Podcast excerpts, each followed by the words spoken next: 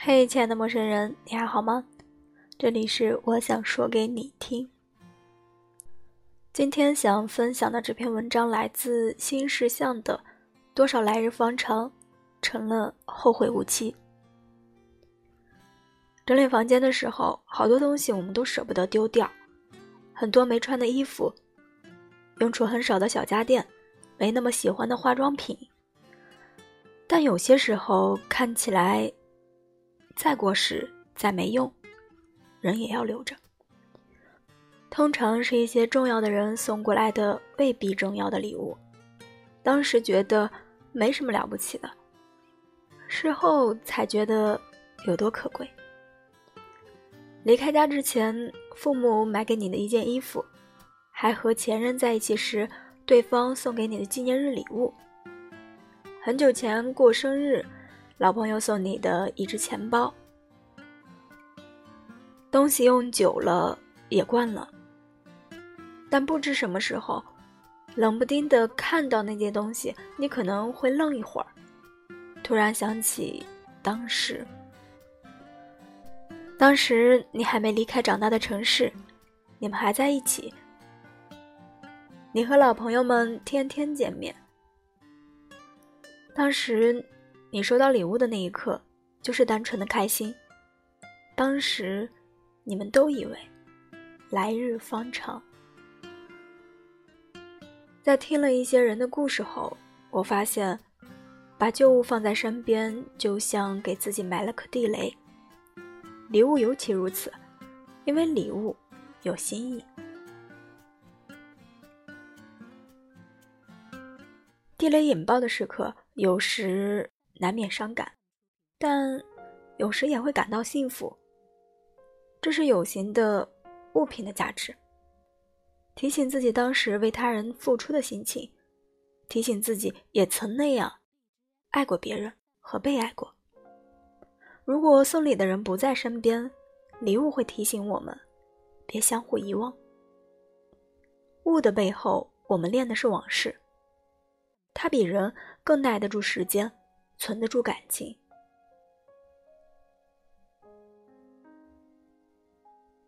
其实你还在身边时，我没觉得你送的礼物有多重要。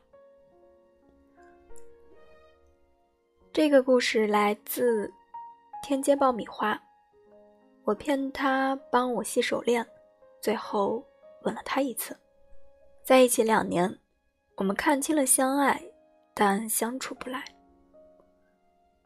快分开时，他邮寄给我一条手链，我收到后说以后不会洗，让他当着面儿给我寄，约着再见了一面。在他低头帮我系手链时，我趁机给了他最后一个吻。第二个故事，他送的钱夹我用了八年都没换。这个钱夹我用了八年都没换，大学时第一个女朋友送的，八年了，平时用着完全没感觉。前不久突然发现，里面还夹着我们当时的合照。他送到这个时，我非常高兴，要好几百，对学生来说很贵。他家庭条件也不好，真的感到了他对我的重视和爱。没想到那之后几个月就分开了。因为我刻意的冷淡，回头看会觉得亏欠。其实分开这八年，中间每隔几年，我都会翻着这个钱夹里面的照片。我不伤心，也不遗憾，只是觉得过去美好。而他呢，是我在错误的时间里遇到的对的人。那第三个故事来自吸血姬的，他亲手做了两个蝴蝶的杯子，送给我的时候却是分手那天。他一直欠着周年礼物没给，说是上次出差时买的，暂时没有带回来，让我再等等。再等，就等到了他提分手。分手的第二天，他回来面谈，带着那份迟到的周年礼物。是他亲手做的小杯子，在杯底，他贴了两只在一起的蝴蝶，说实话挺丑的，但我很舍不得。两只蝴蝶会一直一直在一起，我们却要永远的分开了。很多人陪你的时间，可能都不会长过一瓶香水，这是自然规律，没有办法，也没有对错。下面一个来自五姑娘的，离开北京时，她给我买了个成人奶瓶。六年前我的生日，有个女生朋友送我一个大礼盒，一个毛茸茸的耳套，一个会发热的手套。最有趣的是成人奶瓶，因为我有咽炎，要小口小口的喝水。三件东西仔细的摆在盒子里。他还认真写了买每件礼物的理由，这么隆重，就是因为他要离开北京回老家了。像很多分开的朋友一样，我们渐渐不怎么联系了。现在又是冬天了，每次想到都很暖。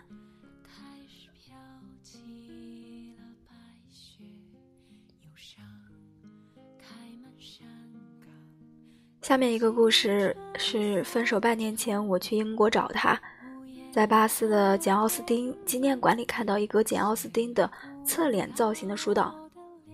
我说买了就放在以后我们的家吧。几个月后他出轨，我们分手。今年年初他和那个女孩结婚了，我不伤心，只是感到冲击。他玩乐队，比我小，我们也曾谈婚论嫁。可他却表现出不确定。他结婚时，我才明白，不是他爱自由，只是那个人不是我而已。我喜欢的那个书档当时留在了英国的他家里，我觉得没有机会再去巴斯，想要回来。托朋友问了三次，才等到回应。他说搬家时东西乱，不知道放哪儿了。物品在一段关系里像一个节点。他的出现是一个记号，标志着你们到了什么位置。这时你才看到，一个人爱你时是什么样子的，真不在乎你时又是什么样子的。下面一个故事来自悠悠的三块六的钢笔，传了两代人。我爸站上讲台开始工作时，爷爷送了他一支钢笔，没牌子。但并不便宜，三块六。那是一九七六年，很多年过去了，这支笔我爸都在用，很顺手，质量很好。二零零七年，我也站上讲台，我爸把这支钢笔送给了我，说好好教书。我说知道。他停了一下，又说以后有孩子了，能不从政？就不曾挣，经商也最好不考虑，还是走学术路线，不用太在意其他的，环境复杂，清白一点。这份礼物里有我们的家风，虽然老爸不在了，但想起他说的话，迷惑时我更知道该怎么去选择。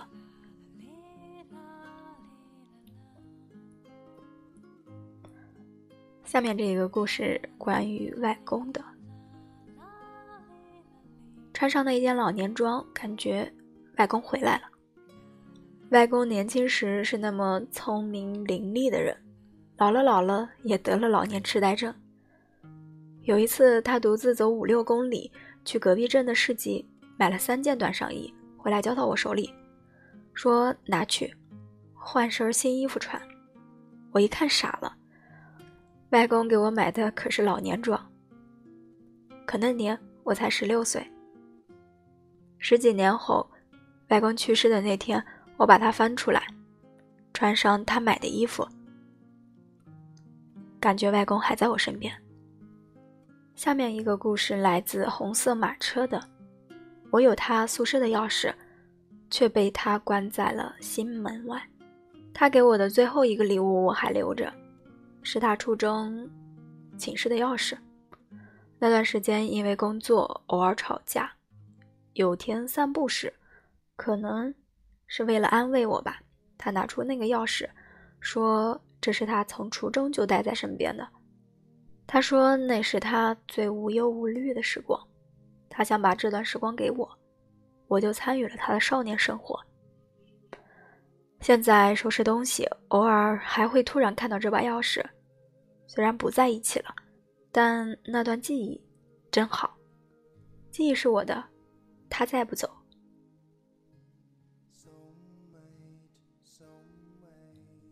下面一个故事来自波塞冬的。我再也没有弹过钢琴，外婆却还会哼我的曲子。五岁时，外婆给我买了一架钢琴，那时爸妈忙着吵架，没空管我，我就随便在家弹弹哈农。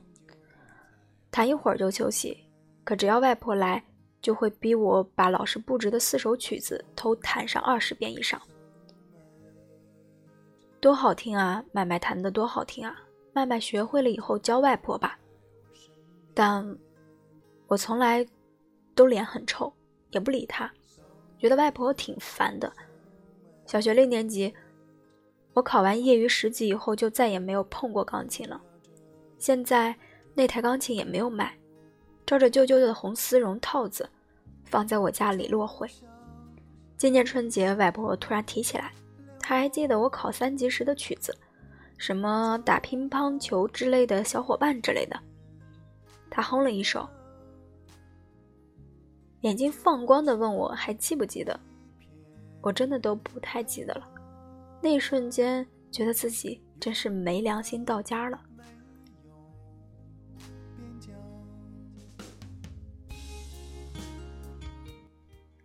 礼物是具象的情感表达，尤其是在特殊的时间点里。后来失去越多，成长越多，我们越能明白，能被留存的东西多么珍贵。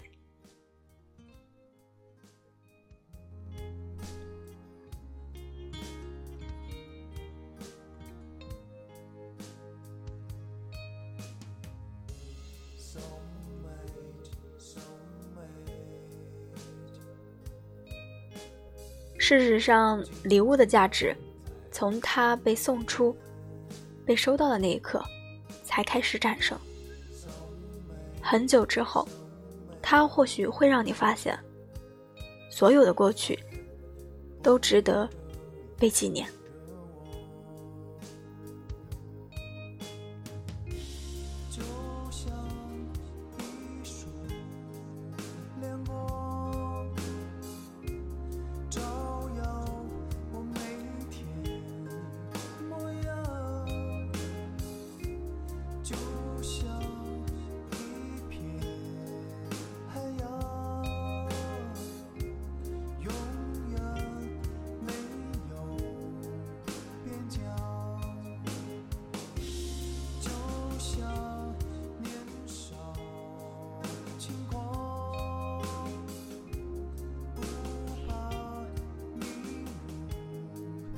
don't you?